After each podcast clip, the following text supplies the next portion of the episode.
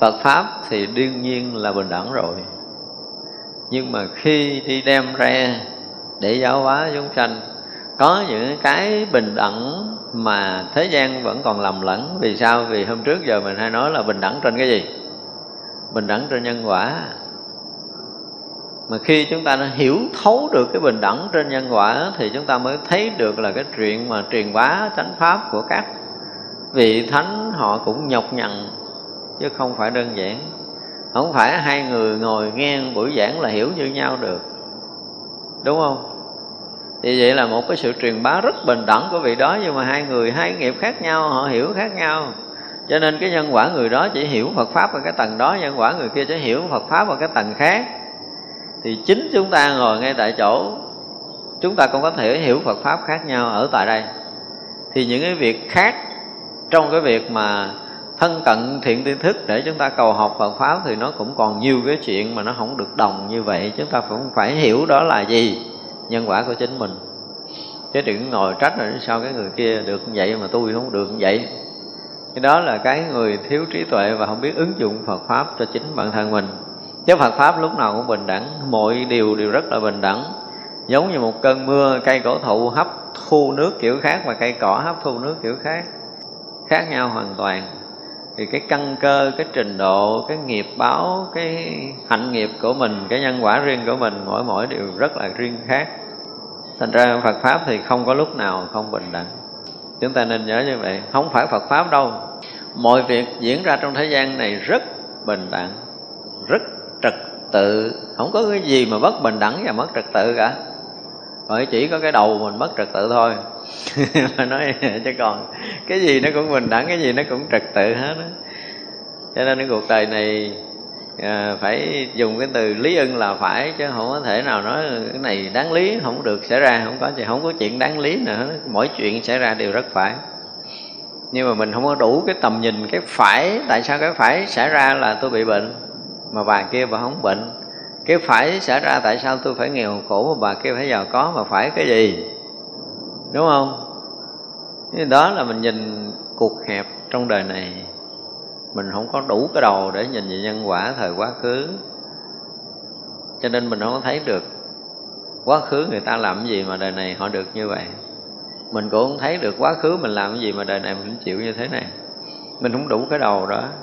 Cho nên nhân quả rất bình đẳng bình đẳng một cách tuyệt đối để nó cân lại tất cả đời sống của chúng sanh. Phải nói như vậy đó, nhân quả là một cán cân để nó cân bằng, nó thăng bằng hết mọi thứ. Nó không có lệch lạc, không có chênh nghiêng bất kỳ một mảy tơ nào. Không có. Bình đẳng tuyệt đối. Thì có dịp chúng ta sẽ nói lại một cái đề tài gọi là bình đẳng về nhân quả. Không có cái gì xảy ra trong nhân gian không bình đẳng. Chúng ta nên biết như vậy chúng ta bị à, gọi là bị đì cả một cái đời của mình. Thì nếu một ngày nào đó mình giật mình mình hay ra, mình à, phải nói là rất là hạnh phúc được chứng cái nhân quả. Đúng không? Mình được đầy để nói được cái nhân quả trong quá khứ mình đã từng làm cái gì mà đời này cứ lú mỏ ra là bị chém, bị chặt hay tề nó đứt mỏ, đứt môi, đứt tay, đứt chân nếu mình không có làm được cái gì, ngôi đầu lên rồi bị đè xuống cuộc đời mình gần như không có lúc nào để thở được thông hết á. Nhưng mà một ngày nào đó nếu chúng ta là người thật tâm học đạo, chúng ta sẽ ngộ ra được cái nhân quả mà đức phật nói. Không phải trên lý thuyết nữa mà mình đã thân chứng cả đời mình. Thì lúc đó là mình sẽ hiểu được sự bình đẳng của nhân quả. Chứ thôi mình không hiểu không nổi. Thực sự là con người ta khi mà chạm tới cái bản ngã của mình á, theo cái chiều thuận nghịch đó là chúng ta xóa mất Phật pháp liền. Ngộ lắm. Không có đủ bình tĩnh để có thể nhận ra hai mặt thuận nghịch của cuộc sống này, mình hiểu một cách đơn giản là gì? Gió thì thổi vào chỗ trống mà nước thì chảy vào chỗ trũng. Chỗ nào thiếu thì sao? Mình còn thiếu cái gì thì sao? Phật tổ sẽ mang điều đó đến cho mình. Và phải nên vui vẻ đón nhận để cho người ta thấy một sự bình đẳng tuyệt đối xảy ra trong đời sống của mình.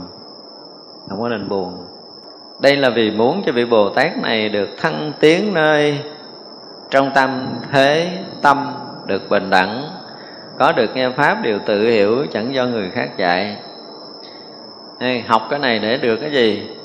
Thăng tiến trong tam thế tâm tức là tâm quá khứ trong hiện tại, tâm vị lai. Cả ba thời tâm của vị bồ tát không hề bị vì cái thuận nghịch mà có thể bị dao động hoặc là bị thối thất cái quả vị tu chứng của mình. Không có. Dù sanh tử vô lượng kiếp các vị vẫn luôn tiến hóa trong tâm linh. Không bao giờ bị mất. Và nghe Phật pháp đều tự hiểu. Không phải chúng ta nghe Phật pháp là chúng ta đọc quyển quyển kinh này đâu. Đến hồi mà chúng ta học cái thường tùy học Phật á, thì à, một tiếng nói của thế gian cũng đủ có thể làm một người chín mùi ngộ đạo. À, có một vị thiền sư đang đi ngoài chợ và kia hỏi bà nọ chị ơi miếng thịt nào ngon? Chị lấy cho em miếng. Cái bà bán thịt heo bà nói thất thịt tôi miếng nào cũng ngon cái ông đi ông ngộ. Thường tùy học phật nghe qua cũng có thể ngộ được. Nghe chuyện bán thịt cũng có thể ngộ được phật pháp. Thì chúng ta phải thấy rằng là cái tâm linh của người ta mà thật học á, tới giờ phút chinh mùi là họ có thể vỡ ra rất là nhiều chuyện. Cho nên là tâm, thế tâm bình đẳng. Trong quá khứ tâm hiện tại tâm vị lai đạt được một cảnh giới bình đẳng đó, thì cái việc mà thường tùy học Phật của chúng ta nghe cái kiểu gì cũng có thể làm tốt cho mình. Giống như ngài quyền giác nó là nghe như mặt người chơi, mặt kẻ dèm, ta nghe như uống cam lộ vậy. Chừng đó thì gọi là tâm thế tâm bình đẳng. Không họ chê thì cái chuyện của họ họ dèm thì cái chuyện của họ họ chửi thì cái chuyện của họ nhưng mà lọt tới mình là như uống cam lồ vậy. Vào nhanh tiêu mất không nghĩ về. Đó là cái cái chiến độ ca sắp tới chúng ta sẽ học. Để thấy rằng khi mà người họ đạt ngộ á, là họ sẽ thấy rất sâu.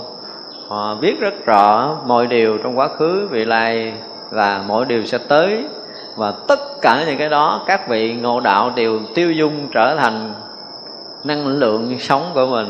Chứ không phải là khó khăn nữa. Thì tới lúc đó là tâm thế tâm được bình đẳng, thăng tiến. Thì đạo lý không có cái gì mà không vỡ lẽ với mình. Mình tới giờ phút này nè, thấy chưa? Người thân của mình cũng đã từng mất. Mình cũng đã từng khóc. Nhưng mình có tỉnh không? Có ai tỉnh không? Không có. À, nhưng mà nếu như một người mà có cái duyên sâu với Phật pháp thấy cái chuyện của người này chửi người kia thôi là người ta đủ tỉnh về nhân quả rồi. Tỉnh liền. Không? Thấy cái kiểu mà đi đứng không ưa của một người bị người khác chê mình nghe nó nhỏ đi thấy tướng sâu quá. Mình nghe mình tỉnh không?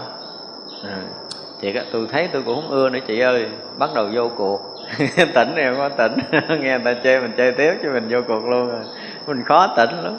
Cho nên cái việc mà học Phật pháp vừa nghe để mà liền hiểu Phật pháp đó, là không phải đợi tới mà đọc quyển kinh nghe ông giảng sư giảng mà là gần như tất cả những cái chuyện thế gian xảy ra là đủ để cho chúng ta hiểu được Phật pháp. Thì ra chỗ nào cũng là cái trường học Phật của mình thì người đó mới là người tiến bộ nhanh trong Phật đạo. Còn nếu không là khó chậm tiến không? Học đạo rất là khó tiến. Bây giờ tới cái phần à, kế tiếp là vị bồ tát.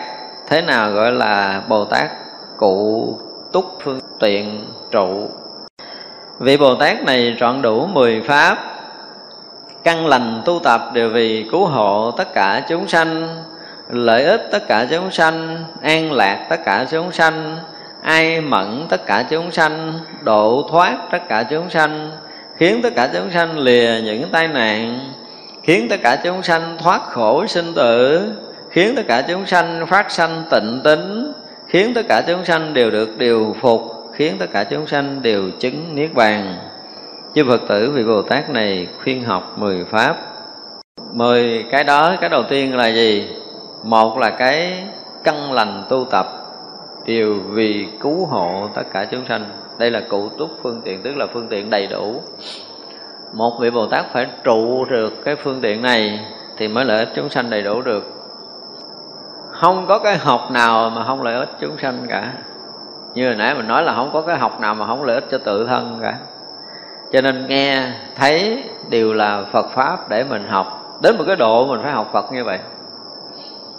Mình là đang ngồi nói chuyện với huynh đệ của mình mình thấy huynh đệ của mình, nó có những cái oai nghi, thô tháo, mình nhận ra được. Và sau trong lòng mình thấy oai nghi này nó không có phù hợp với một cái người xuất gia, hoặc là đang nói mà cười lớn, hoặc là ờ, nói mũng miễu gì đó, đại khái như vậy, thì đó không phải là oai nghi của người xuất gia. Cái đó là cái gì? Họ đang ngồi dạy mình á. Nếu mà chị làm xấu như vậy, mốt người ta cũng chê, giống như chị đang chê tôi vậy nhưng mình bao giờ mình học được cái đó không? Không có, đúng không? Chúng ta chưa bao giờ học được những cái này trong đời sống. Thì vậy là cái việc mà lợi ích cho bản thân và lợi ích cho chúng sanh mình sẽ không có. Cho nên nếu chúng ta biết học thì chúng ta học tất cả các phương tiện. Ví dụ như bây giờ chúng ta đang ở chúng trăm người, mỗi người một hạnh khác nhau. Và mỗi một cái hạnh đều thể hiện cái nghiệp riêng của từng người cho nên mình học được, ở chúng trăm là học được trăm nghiệp. Một ngày sẽ lộ một trăm hạnh ra trước mặt mình để mình học. Tiến bộ nhanh lắm. Mình sẽ thấy cách đi đó là tâm yên tĩnh, là tâm loạn động. Đang vui hay là đang buồn mà đi kiểu đó. Đang ngồi cái kiểu như thế thì người mệt mỏi hay là người khỏe phắn tất cả những cái đó đều là hạnh để chúng ta học. Có bao giờ mình học được cái điều này? Cho nên khi mà một vị bồ tát đến cái trụ kế tiếp là cụ túc phương tiện này là gần như học đầy đủ những cái phương tiện của chúng sanh, những cái hạnh nghiệp của chúng sanh chúng ta phải học đủ để chi? Để chúng ta đều tu tập, đạt tới cái mức độ là gần như tất cả chúng sanh nào đối diện với mình mình đều có phương tiện đầy đủ để có thể làm lợi ích. Đó là cái học của các vị bồ tát. Như là, thứ nhất là cái căn lành tu tập của mình, đều vì cái việc cứu độ chúng sanh để mình học. Cứu độ chúng sanh thì phải thấy được hai cái ở trên. một là cái xấu hai là cái tốt. Một là cái đúng hai là cái sai. Một là cái hay hai là cái dở. Học để chúng ta chuyển hóa chứ không phải học để môi móc cái xấu dở của trần gian để thị phi. Chúng ta thấy biết hết hiểu hết để chúng ta có đủ phương tiện để độ chúng sanh chứ không phải biết theo cái kiểu thị phi để rồi, rồi khen chê, không phải như vậy. Cho nên cái mục đích mà đến trần gian để học hiểu vì cái cứu độ chúng sanh ở cõi này, cái hạnh nghiệp chúng sanh cõi này như thế nào, chúng ta phải đủ phương tiện. Vì lợi ích tất cả chúng sanh, vì an lạc cho tất cả chúng sanh, cái này là gọi là cái gì? Dùng cái từ cái thế gian gọi là cái gì? Cái nghị quyết. Nghị quyết. cái từ trong Phật pháp gọi là đây là cái tâm từ cái tâm nguyện của các vị Bồ Tát. Các vị tới thế gian là vì lợi ích vì an lạc vì hạnh phúc cho thế gian. Không có cái vì khác không có cái vì khác. Nếu không phải vì cái điều này các vị bồ tát không tới đây. Cho nên là khi mà các vị bồ tát mà đạt được cái cái trụ cụ trúc á, cụ trúc phương tiện trụ này á thì các vị ôm cái tâm nguyện từ khi mà chứng thánh quả rồi để đi các cõi vì lợi ích, vì an lạc, vì hạnh phúc cho chúng sanh, không còn cái thứ hai. Thật ra là bên ngoài thì tất cả những cái điều mà chúng ta thấy được, có khi chúng ta hiểu lầm là các vị đó cứ ờ, tối ngày lo kiếm ờ, cái gì đó, không có lo dạy tu mất thời gian rồi đủ thứ chuyện, nhưng không phải. Các vị vì tất cả những cái phương tiện gì mà lợi ích chúng sanh là các vị làm. Gần như không có từ nan việc gì. Đó là cái tâm của các vị bồ tát. Chúng ta thấy là cái tâm ai mẫn, tất cả chúng sanh, nghe cái từ này nói gì? Chúng ta thương các vị bồ tát ghê gớm cái tình cảm của các vị tạo tất cả những phương tiện thân cận và gần gũi với chúng sanh đây là một điều rất khó không phải dễ đâu. Có khi tới cái cõi của mình á mình đây là lần đầu gặp các vị bồ tát mà lần đầu rất khó có cái duyên gần gũi thân cận lắm không phải dễ đâu. Thì các vị tìm đủ mọi cách để cho thân cận gần gũi.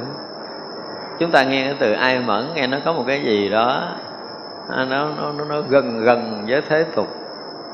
Nhưng mà không đó là cái cách phương tiện của một vị bồ tát chúng ta thấy nó thân cận, nó gần gũi, lo lắng, chăm sóc một cách rất là tận tụy. Mặc dù người đó không có quen thân gì, khi gặp chuyện chúng ta mới thấy cái tâm của các vị đó. Gặp bất kể một cái chúng sanh nào mà có duyên thì các vị sẽ thân cận, gần gũi và lo lắng, chăm sóc, chở che, dìu dẫn đủ thứ tạc tất cả những cái còn hơn là người thân của mình và cái tâm ai mẫn đối chúng sanh này không phải một đời, không phải một cõi mà tất cả các đời, tất cả các cõi, các vị bồ tát tới đều có cái tâm ai mẫn này. Khó chứ không phải dễ. Ngay cả khi mà chúng ta, cha mẹ chúng ta thì không nói mà anh chị em trong gia đình đó một đứa em hoặc là một người anh, người chị mình trong gia đình mà gặp chuyện á, chúng ta có ai mẫn không? Chúng ta có thương yêu, chúng ta có gần gũi, chúng ta có chăm sóc tận tình, tận tụy không? Cũng hiếm lắm, không có vậy đâu hoặc là bây giờ dù là không có chuyện gì, nhưng mà chính thoảng chúng ta cũng phải hướng về những người chúng ta quen biết, chúng ta ân cần, hỏi han, chăm sóc, lo lắng cho họ. Cũng ít lắm. Mình nhiều chuyện quá mà mình không có thời gian. Mình nhiều chuyện. Nhưng các vị bồ tát khi xuống nhân gian rồi thì tất cả những cái người trong thế gian đều trở thành thân bằng quyến thuộc của mình. Cho nên là ai mẫn không? thương yêu, thân cận, gần gũi, chăm sóc, chở che đủ điều hết, các vị luôn lân mẫn, luôn gần gũi với mình. Không có lúc nào các vị bỏ rời chúng sanh cả. Mà cái tâm này đúng là cái tâm của bồ tát. Không phải vì cái luyến ái mà thân cận. Không có cái này các vị bồ tát gần như là trong sáng đối những cái điều như vậy. Thấy thân cận người ta cứ nghĩ là ông này luyến ái hay là bà này luyến ái để gần gũi, không có. Không có vị đó. Các vị thân cận gần gũi mà làm sao để vì sao? Vì lợi ích, vì an lạc, vì hạnh phúc cho cho chúng sanh, chứ không có chuyện khác mà các vị phải ai mẫn tất cả chúng sanh. Để chi? Để vì độ thoát tất cả chúng sanh. Không? Ai mẫn vì cái việc để độ thoát chứ không phải ai mẫn vì tạo cái tình cảm riêng tư, không có chuyện này. Chúng sanh mà càng thân cận với bồ tát nhiều chừng nào thì càng gần gũi với đạo giải thoát nhiều chừng đó. Nó phải có cái việc này. Cho nên chúng ta có cái duyên được gặp, được thân cận, gần gũi, thiện tri thức là cái việc học đạo, tu tập chúng ta nó sẽ nhiều cái chuyển hóa, nhiều cái tiến bộ hơn. Cho nên vì cái việc độ thoát mà ai mẫn tất cả chúng sanh, vì khiến cho tất cả chúng sanh lìa những cái tai nạn vậy cái phật tử quy y thầy đó, hoặc là đi học Phật pháp về bị tai nạn, cái nó trời, mà xui ghê, tôi mới đi chùa như vậy tôi bị tai nạn, thôi mất không đi chùa đó nữa. Sao, tại vì ông thầy không có làm cho tôi thoát tai nạn, đúng không? Nhưng mà mấy thầy, hoặc là các vị bồ tát xuống đây giáo hóa có làm cho mình thoát nạn không? Trả lời thiệt có. Không nhiều, làm sao ai ví dụ thử? tôi đi tôi té xe cái đứng dậy tay chân tôi không có gãy là bồ tát đỡ tôi đúng không? À, dạ. Gật đầu không có đâu đó tại mình không có gãy thôi không có bồ tát nào đỡ mình trơn nhưng mà các vị muốn làm chúng ta thoát nạn là gì? Bây giờ nếu như mình à, có cái thấy nhìn sai trái mình nói năng sai trái mình hành động sai trái mình gặp nạn không? Gặp, cho nên các vị khuyên mình đừng có làm những điều đó là mình thoát nạn. Thì cái cách cứu của chư Phật cũng như chư Bồ Tát là dạch con đường đẹp để cho chúng ta đi. Đúng không? Đi đúng con đường đó thì mình thoát nạn, đi trật bị tai nạn gắn chịu. Đó cũng là bài học. Nhiều khi cũng phải cho mình té bầm da, bầm thịt để đứng lên là đừng có đi theo con đường đó nữa. Đó cũng là cách dạy. Thì không có làm cái nạn lớn để mất mạng thôi nhưng mà vẫn phải có những cái nạn để chúng ta thức tỉnh. Còn cái cách mà ở đây gọi là bồ tát làm cho chúng sanh lìa thoát khỏi tai nạn là gần như không có phật bồ tát nào muốn cho chúng sanh bị đau khổ kể từ khi những người đó có duyên với các vị. Nhưng mà cái cách dạy thuận nghịch của các vị thì chúng ta không có lường được. Thì làm sao để cho chúng sanh được thức tỉnh? Làm sao cho chúng sanh được giải thoát? Đó là cái cách của các vị bồ tát. Cho nên phương tiện thì gần như là các vị sử dụng trong từng thời khắc với từng người. Chúng ta không đủ cái bản lĩnh để chúng ta có thể hiểu hết đâu. Cho nên có rất là nhiều người nhìn cái cách giáo hóa của một cái vị thầy, chúng ta có đôi khi cũng bị sốc. Và thậm chí là bản thân mình, theo thầy học đạo mình cũng sốc luôn nữa. Ông này phương tiện cái nhiều cái mà chịu không nổi luôn nhưng mà không phải gì lợi ích ai hết đó. Ổng nhắm cái mình, ổng bữa à. Dám đưa đầu bữa đi thì còn mau tan cái bản ngã, còn né né thì bản ngã còn nguyên. Có sao đâu. Các vị cũng cực công ra tay một cái. Thì nghĩ là người này đập được bể miếng nhưng mà họ né, không cho mình đập nữa là thôi. Chứ các vị bồ tát cũng chẳng có bận tâm gì.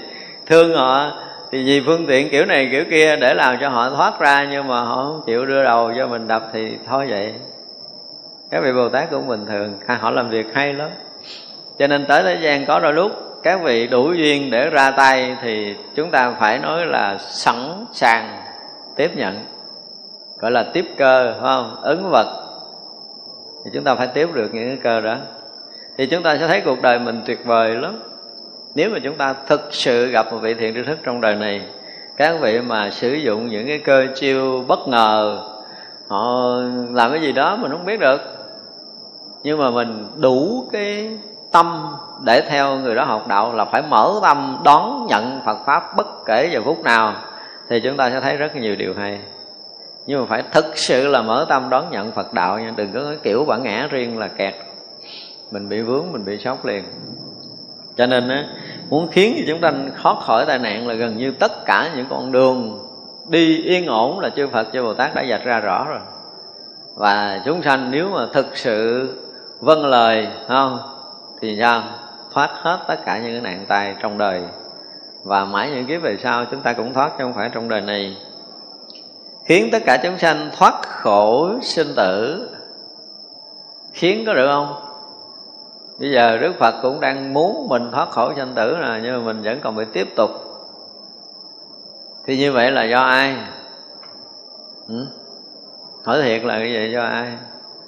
Và mình chưa làm đúng lời Phật dạy. Nói đó là nhẹ đó. Kỳ trước nói hơi nặng hơn là gì? Mình không nghe lời Phật. Không nghe lời Phật, không nghe lời Bồ Tát. Cho nên chưa bao giờ chúng ta nghe lời mà chúng ta sống được. Nếu chúng ta thực sự nghe lời Phật và Bồ Tát, lời nào rót vào nơi tâm mình là điều tan vỡ hết tất cả những riêng tư ngã chấp của mình, thì mình là người thăng tiến trong Phật pháp. Mình hết khổ đau ngay trong một lời nói, chứ không cần lời thứ hai. Nhưng mà tới giờ phút này rất rất rất là nhiều những cái Phật pháp mà chúng ta đã học. Nhưng bây giờ ngồi đó đứng lên cái tự nhiên rất là mất tiêu, không dính gì với mình nữa. Không có chuyển hóa được miếng nào. Chúng tôi nói là có những cái bài pháp mà thực sự những người có căn cơ là gần như họ tan biến mất nhưng mà rất là nhiều người tới đó, họ giống như là một chân trời mới, cái gì đó xa lạ quá, không quen thuộc. Mà không quen thuộc là không bao giờ cho ngắm vô người mình, nó có một cái sự phản kháng kỳ cục lắm đó là cái nghiệp riêng của mình, chống chọi với những cái điều mà phật tổ dạy. Cho nên muốn mà chúng sanh mà thoát khỏi cái khổ của sinh tử thì chúng sanh đó gần như là tuyệt đối vâng lời phật tổ thì mới thoát được. Chúng tôi phải dùng cái từ là tuyệt đối. Không có nửa một mãi may ý niệm nào kháng cự lại với tất cả những cái phương tiện độ sanh của các vị thiện tri thức. Thì chúng ta mới hy vọng thoát với tất cả những kinh điển của Đức Phật dạy, tất cả những cái bài pháp chuyên môn, nếu mà chúng ta thực sự bằng tất cả những cái tâm thiết tha cầu học của mình, thì chúng ta sẽ thấy cái giá trị của nó lớn lắm với mình là nó đã chuyển hóa được mình.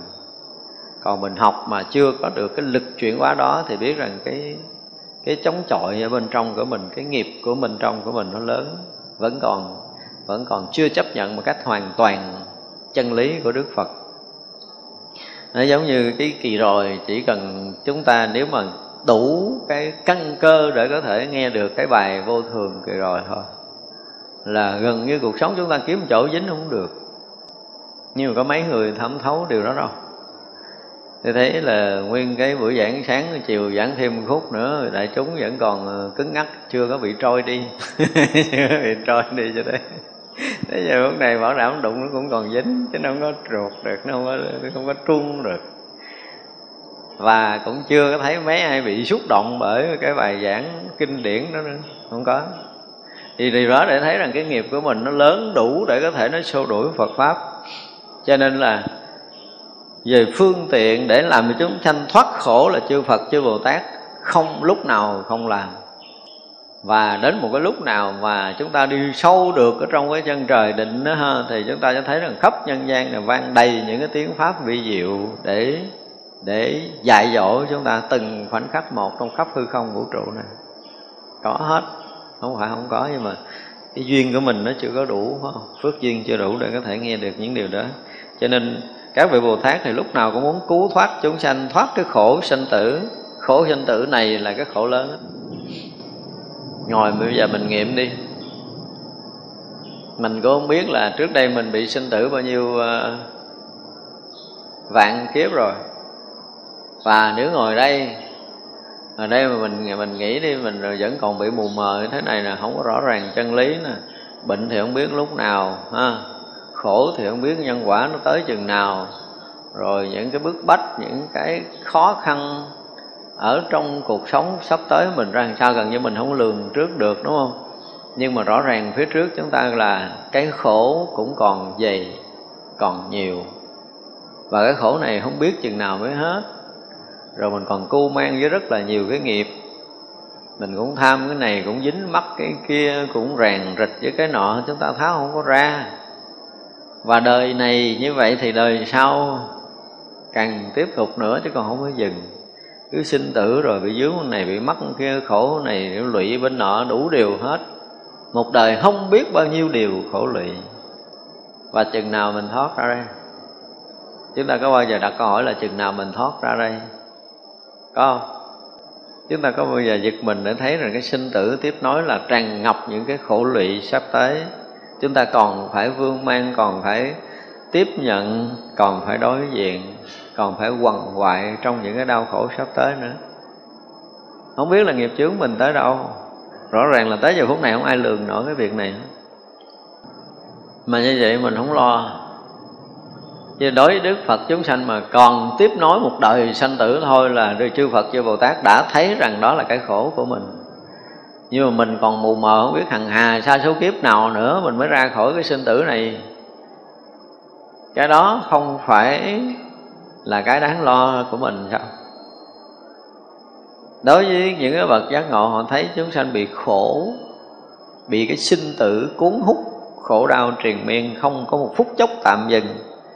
Nếu ai trong đời này mà thực sự đủ cái trầm tĩnh ngồi lại để suy nghiệm về cái sinh tử của chính mình, bây giờ đang mù mờ. Mù mờ đáng sợ. Phải nói như vậy, mù mờ đáng sợ lắm cái tâm tối đáng sợ của mình không phải là tắt đèn ờ, rồi không có ánh sáng mặt trăng, không có ánh sáng mặt trời ở chỗ tối thui đó đâu. Đến một cái ngày nào đó thử mình làm một lần hãy ra kêu ai người thân mình đó rồi bịt mắt, đối tay, đối chân mình trở tới cái chỗ thiệt là lạ. Rồi quăng mình ở một cái chỗ dưới đầy những cái tiếng kêu vang của những cái loại thú dữ mà không có đèn đuốc, trăng sao gì hết. Mình quơ bên trái cũng đụng quên bên phải cũng đụng, đi tới cũng đụng, đi lui cũng đụng, rồi lúc đó mình thấy khổ. không tới chừng đó thấy khổ muộn quá đời chuẩn bị tan xác rồi. Nhưng mà cũng khổ nữa, nó chỉ chết mình trong một đời. Cái đó chưa phải là cái khổ. Đức phật nói rõ ràng là như một con lừa không? Kéo một chiếc xe nặng đi trên giữa sa mạc mà đầy nắng mà không có nước uống. Đã là khổ rồi, nhưng mà đức phật nói khổ nó cũng không có nhiều. Chưa có nhiều chỉ có những cái chúng sanh lầm lạc trong sanh tử này mới là cái khổ đáng nói ra chúng ta không có thấy được trong đời của mình một lần. Chúng ta ngồi lại, chúng ta nghiệm cảm giác là mình gần như là mình rùng người Vì cái việc sinh tử tiếp nối. Chúng ta phải thực sự bị chấn động Với cái sự mê mờ hiện có ở nơi mình. Và với cái tâm thức này, Với cái chỗ thấy biết này hiện tại của mình, Chưa thấy đâu là ánh sáng cả. Sự thật là chúng ta chưa thấy đâu là ánh sáng. Ngồi lại riêng với mình Mình mình thấy ánh sáng không? Không thấy không thấy cái gì để có phá vỡ sanh tử không? Chưa. Chúng ta vẫn còn mù mịt như vậy. Chút nữa chết đi đâu về đâu mình không biết. Không biết thiệt á. Chưa biết mình chết theo cái kiểu gì nữa. Chưa biết mình chết một cách nhẹ nhàng, im ái hay là bị chết theo kiểu quằn quại, khổ đau, chết vì đạn, lạc, bơm rơi hay là chết vì gươm đau chúng ta chưa biết. Có những cái chết rất là bất ngờ, không ai có thể tin được giống như nói có người trong cái thời này bị xe bò cán chết, quý vị tin không? Vậy mà có đó. Cái bà kia ở trước xé xéo cửa chùa. Bà bị bệnh, ông chồng chở bằng xe đạp. Cái đi ngang ờ, xe bò nó kéo phân bò, con bò lấy đuôi nó quật ngang, cái bà té xuống xe cán chết ngay. chuyện có thiệt. Ở đây chúng ta cũng đâu biết. Đáng lý là đi trị bệnh, đi gần tới cái chỗ để trị bệnh rồi bị xe bò cán chết cho nên mọi cái chuyện xảy ra trước mắt của chúng ta gần như là chúng ta không có bao giờ lường trước được. Thì rõ ràng mình là người vô minh. Thậm chí cả bây giờ may xảy ra chuyện gì với mình mình biết hết không? Không biết cái chuyện gần nhất một chút xảy ra nè. Ngồi đây, chưa kịp đứng dậy, tự nhiên gục đầu xuống cái chở cấp cứu không kịp.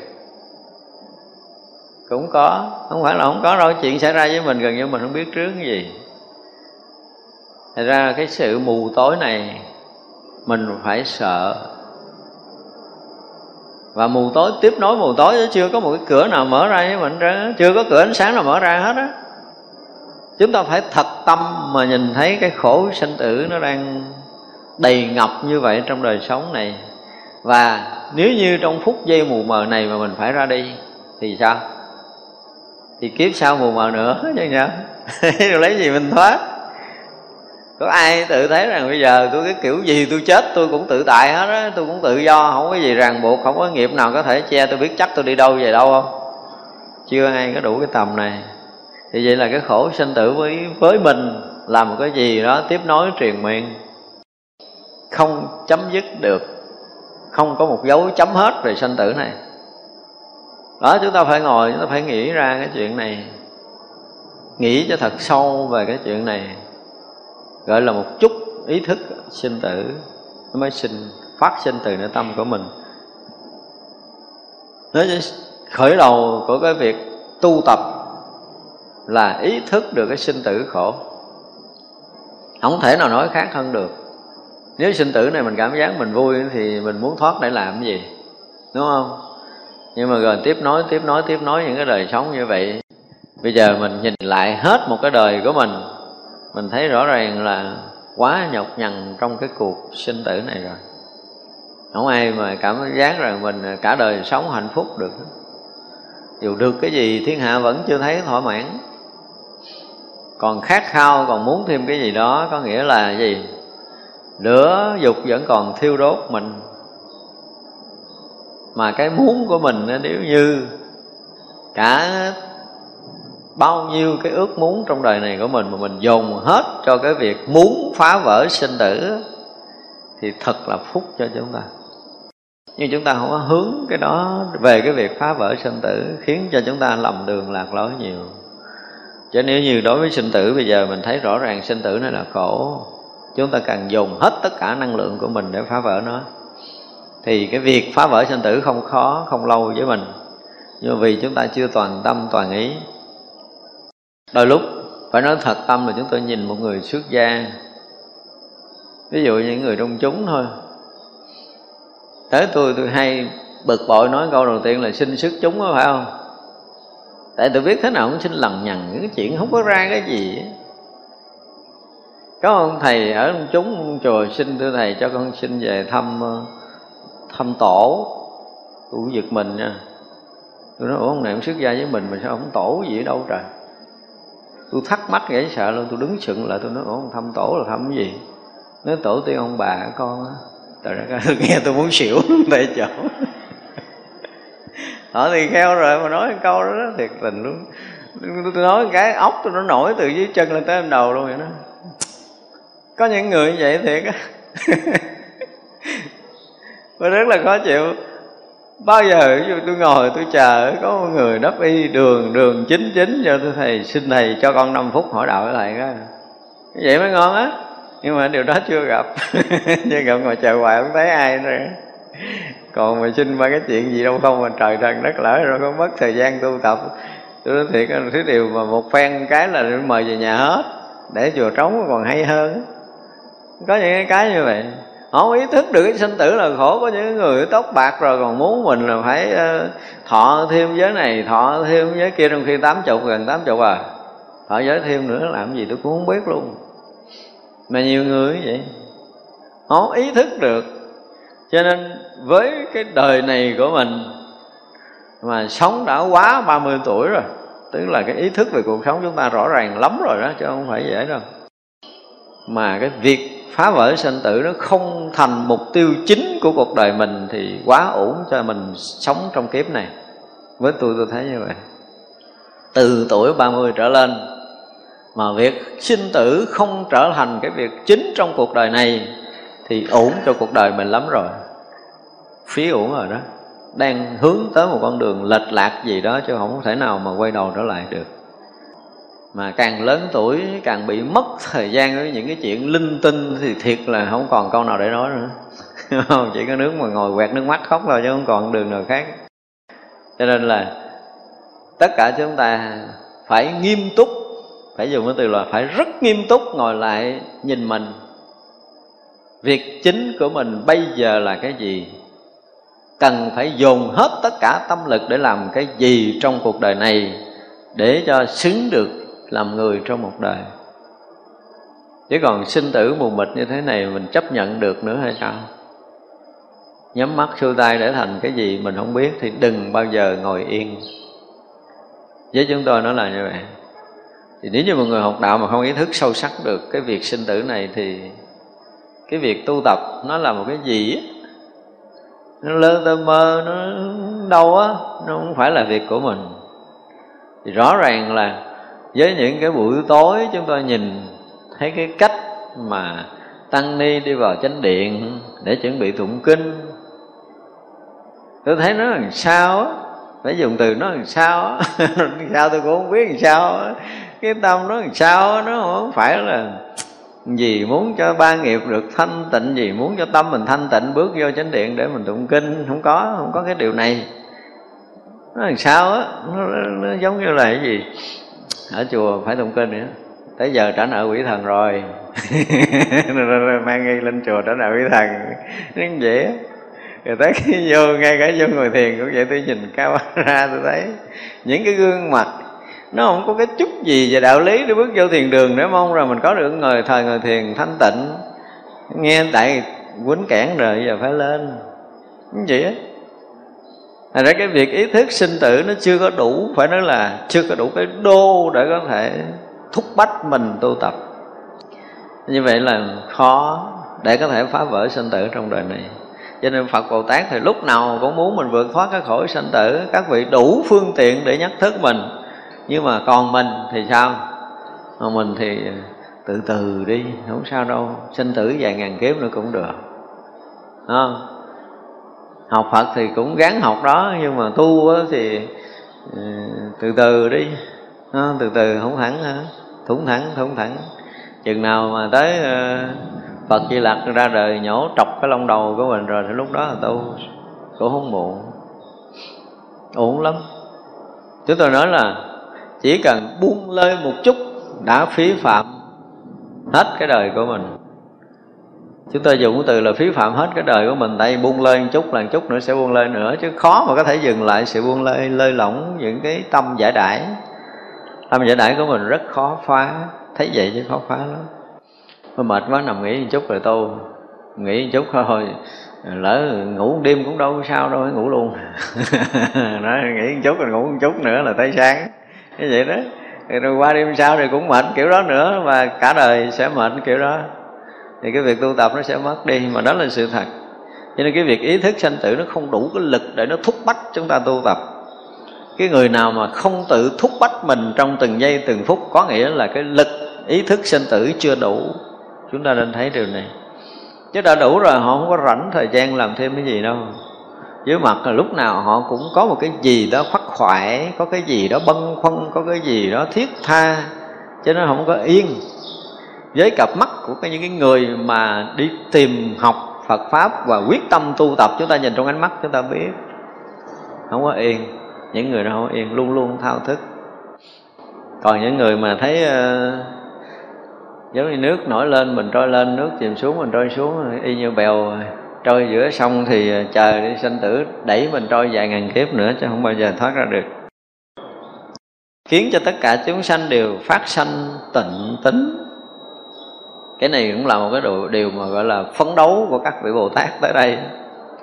Nếu mà không vì để cho chúng sanh sanh tịnh tín các vị bồ tát không có cực. Mà nói mẹ các vị cũng cực lắm không? Phải đi, phải giữ quan nghi, rồi nó phải tề chỉnh rồi ha. Phải sống một trang nghiêm cái gì gì đó luôn luôn, để giống như làm cái mô hình là cái mô hình làm biểu tượng để cho chúng sanh tin. Tin nó nó mới nghe, nó không có lòng tin, nói suốt đời không ai nghe. Cho nên các vị bồ tát cũng phải cực không phải vì bản thân. Cái vị có làm cái gì nữa nữa sinh tử này cũng tự tại rồi. Và không có cái gì trong sinh tử có thể ràng buộc được. Nhưng mà vì để cho chúng sanh sinh tịnh tính, cho nên là phải sống ờ, kham khổ. Rồi khi là cũng đầu trần chân đất, rồi ngủ chiếu rách gì đó để làm cho chúng sanh sanh tịnh tính. Cực như vậy chứ không phải không có. Các vị bồ tát luôn luôn cực khổ miễn làm sao chúng sanh tin và nói phật pháp cho chúng sanh nghe được là các vị làm. Thì đó phải thấy là, phải nói là rất là thông cảm. Cái vị đã phá hết tất cả những khung sáo trần gian đúng sai hay dở là gần như không có, còn không có cần gì để có thể bàn hết rồi nói là không có chuyện gì mà có thể gán dính được, không có chuyện gì có thể ràng buộc được nhưng mà bây giờ phải quay lại, phải sống như thế này nè, phải sống như thế kia nè, phải sống như thế nọ rồi ngồi phải ngồi làm sao, đứng phải đứng làm sao, đi phải đi làm sao, phải ăn làm sao, phải ngủ làm sao. Để cho chúng sanh nhìn góc này, nhìn góc kia, nhìn góc nọ là cũng phải chấp nhận được mình là một cái người à, thanh tịnh hay gì đó, để họ tin. Chứ còn thực sự bản thân các vị không có cần những cái này để tiến hóa công phu nữa. Hết rồi. Không phải vì cái oai nghi này mà công phu các vị tiến bộ không phải vì cái cách sống kia mà các vị tiến hoặc là thối công phu không có chuyện đó. Đối với các vị bồ tát là không còn cái chuyện này. Nhưng mà sở dĩ các vị mà vì cái phương tiện độ mình mà các vị phải làm kiểu này, kiểu kia, kiểu nọ, bởi vì cái đó mình phải nên thông cảm, nên thương các vị bồ tát. Bởi vì chúng sanh cho nên phải lau nhọc. Nói như vậy, nghĩ tới cái hành của các vị bồ tát là chúng ta rất là, phải nói là rất là xúc động mình thấy ờ, cái tâm của chúng sanh đúng là hồi mà các vị xuống hồi, hồi đầu là phải quán sát chúng sanh quán sát chúng sanh rồi. Tụi đó là như vậy đó chúng chơi đó là chấp chấp nhận theo cái luật của nó mới chơi được. Nó làm người thì phải sống cái kiểu nào cho nó ra người. Thì là vấn đề chứ không phải đơn giản khi một người ở các cõi khác tới đây để mà giúp mình. Đó là cái khó cho nên là phải đủ mọi cách đủ mọi phương tiện để chúng sanh thêm cái tịnh tính, tức là niềm tin thanh tịnh đối với chánh pháp là một cái điều rất khó, chứ không phải là dễ đâu. Với mình bây giờ, rất là nhiều phật tử đối với các vị thầy của mình, đối với tăng ni, vẫn còn có cái niềm tin chưa thanh tịnh. Đúng không? Chưa có. Tại vì đó là ở gần kia cũng có một vị thầy thế này nè, ở gần kia cũng có sư cô thế kia kìa là sư cô này, ông thầy này chưa biết làm sao rồi nha. Mình nhìn tăng ni mình vẫn còn những cái thắc mắc. Nên trí tuệ mình cũng chưa có đủ minh định được cái vị này là chân hay là không có chân. Chưa có. Thì gắn chờ cái tới hồi ông nhắm mắt rồi ông làm sao thì lúc đó hãy quyết định. Lúc đó muộn rồi, đâu còn kịp học đạo, không lẽ đào mộ lên thầy dạy tôi câu rồi chết hả? Không kịp đâu. Chúng ta cứ cái kiểu học đạo đó là có khi hết đời này chúng ta không có duyên để được học Phật pháp chứ mất mát gì các vị Bồ Tát xuống đây vì mình mà. Các vị không phải vì bản thân, cho nên đến và đi là cái chuyện của các vị. Mà có cái duyên để theo học được một câu, một lời, các vị thiện tri thức là cái duyên của mình. Cho nên nếu chúng ta không tranh thủ để mà học, thì gần như chúng ta mất cái gì của riêng mình, chứ không có mất của ai. Các vị vẫn luôn đi tới. Và trên đường đi tới đó, cái duyên độ được, thì các vị độ rồi gần như cũng lân mẫn, cũng thân cận, cũng gần gũi. Nhưng vì cái duyên nghiệp của mình nặng quá các vị cứu không nổi thì hẹn đời khác, hẹn đời khác thôi. Chúng ta lại mất cái duyên lành. Cho nên cái việc học đạo là một cái gì đó, nó rất là khó. Làm cho chúng sanh sanh tịnh tính là một cái sự cực khổ, cực nhọc, chứ không phải cực khổ của các vị bồ tát. Cực, rất là cực. Khiến tất cả chúng sanh đều được điều phục. Này còn khó hơn nữa. Khiến chúng sanh mà được điều phục là khó đôi mà ví dụ như cái lúc mà cái uy của ông thầy à, trụ trì thôi, đủ lớn thì chúng nghe. Thấy chưa?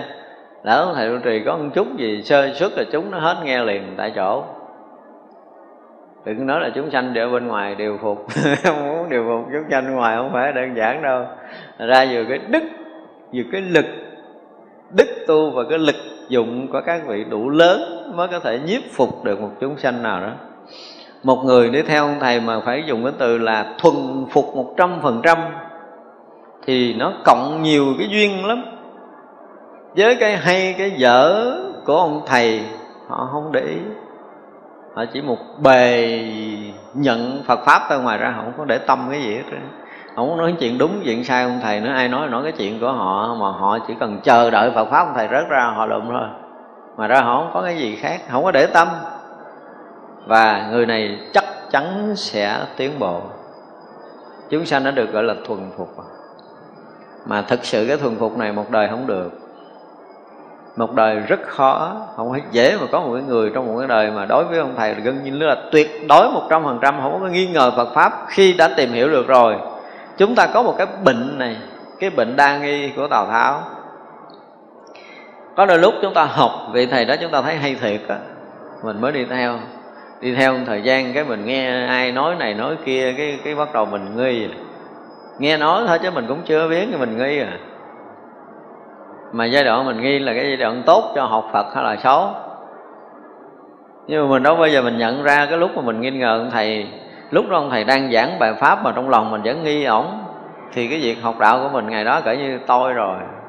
Không dính gì hết trơn và không phải là một ngày đó mà nhiều ngày sau đó nếu không ai phá vỡ cái nghi trong lòng mình, thì suốt cuộc đời này mình vẫn nghi ngờ ông thầy, một vị sư đó. Và vậy là cái duyên học đạo mình bích bích hoàn toàn. Cho tới vị thầy được người khác chứng minh là trong sáng hay gì đó, mình nhận ra được cái điều đó, chạy kiếm ông thầy cũng tịch rồi. Mất rồi. Thật ra là muốn cho chúng sanh gọi là điều phục một chúng sanh thì rõ ràng là cái duyên sâu lắm với phật đạo trong nhiều kiếp. Chúng ta đã từng đi theo dòng pháp đó rồi, đã từng học đạo vị thầy này rồi, và đã từng có lợi ích rồi. Và đời này để mình tiếp tục cái công phu của mình. Cho nên đến với ông thầy tự động thuần phục. Muốn cần phải làm thêm cái gì? Chứ còn những người mới, hả, các vị bồ tát cực lắm. Mới giáo hóa mà năm mười đời cực lắm đừng có nói mà để cho một người toàn tâm, toàn ý tin phật pháp cực lắm. Tại vì chúng sanh không có đủ cái đầu để có thể minh bạch được là câu nói này thật là chân lý hay chưa. Chúng ta đâu biết chân lý là cái gì đâu mà có thể minh định được điều đó. Thành ra là nghe nói thì giống đó, nhưng mà không biết đúng không? Bắt đầu nghi. Đúng không nghe nói thì giống á. Tôi thấy nói giống kinh giống phật cái giống tổ á. Nhưng mà không biết phải không nữa. Phật nói thì mình được, nghe tổ nói thì mình chấp nhận. Nhưng mà ông thầy đó nói thì khoan hả? Cũng vậy á. Khiến cho cái việc học đạo chúng ta nó rất là khó. Các vị bồ tát xuống đây không thể xưng tôi là bồ tát ở cõi nào mới tới à? Không có đâu. Đừng có chờ cái việc đó mình thì mình thấy khi nào mà ổng thật là bồ tát ổng xưng ổng ở cỡ nào tới ổng nói mình hãy nghe. Chứ còn nếu mà ổng là người phàm cũng ăn cơm với mình, cũng ờ, mặc áo như mình, cũng đi chân đất như mình, từ từ hết tên thì tự nhiên mất cái duyên của mình. Cho nên một đời phải nói là điều phục được chúng sanh của một vị bồ tát là một sự cực nhọc. Điều phục một người rất khó, không phải dễ đâu. Mai kia muốn nói mà quý vị có cái duyên để độ một người để điều phục một người á ha, khó lắm. Có đôi lúc mình phải nghe người ta dạy ngược lại mình chứ những người như vậy đó, được học đạo gần gũi với vị thầy, thì cũng do khác nhau về tuổi tác. Có khi ông thầy cũng tới, đời này mới tới. Mình ra trước có thể lớn hơn thầy năm bảy tuổi 10 tuổi gì đó. Mà đôi lúc trong cuộc sống cũng thấy rằng mình sinh ra đời trước, chắc mình khôn hơn thầy này. Đôi lúc cũng đem thầy mình ra dạy luôn. ông thầy không nghe, cái mình bực bội, cái mình không thèm học đạo, không tiếp nữa. Cũng có. Mà như vậy thì mấy ông thầy phải phải sao? Phải chịu khó, mấy vị bồ tát cũng phải chịu khó ngồi nghe. Cũng phải giả bộ ngồi nghe. Chứ còn thực sự là mình thấy tức cười lắm. Cái trí tuệ con người ta dù có học bao nhiêu cái khung của thế gian này, cũng không bằng một cái mãi tơ cái trí tuệ phật đạo nữa. Không có bằng, không có so sánh gì được hết á cho nên có nhiều người lớn tuổi đã được có kinh nghiệm sống của cuộc sống này, đừng nghĩ là mình đã nhiều ngày, nhiều tháng, nhiều năm sống trong đời này là mình khôn hơn, là chúng ta sai khôn hơn cái thế gian thì có thể chấp nhận được. Nhưng mà đối với Phật pháp thì không được đâu, tại vì Phật pháp mà tới hồi mà người ta đã đủ sức làm thầy là nó tu đã hàng mấy ngàn kiếp để mới có được cái trí tuệ của Phật pháp. Còn mình chỉ quân tập một đời trong kiến thức thế gian thì đó là so sánh sao được làm sao? Mà nhiều người cũng muốn so cái kiểu đó cho nên thất bại. Thành ra là muốn mà, hãy nói là muốn mà thuần phục một người một đời này để cho họ sống trọn trong Phật pháp thôi là một cái sự cực khổ vất vả của vị Bồ Tát.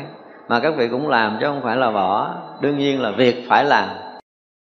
Thành ra thuần phục một chúng hội thì càng khó hơn nữa, không phải dễ đâu.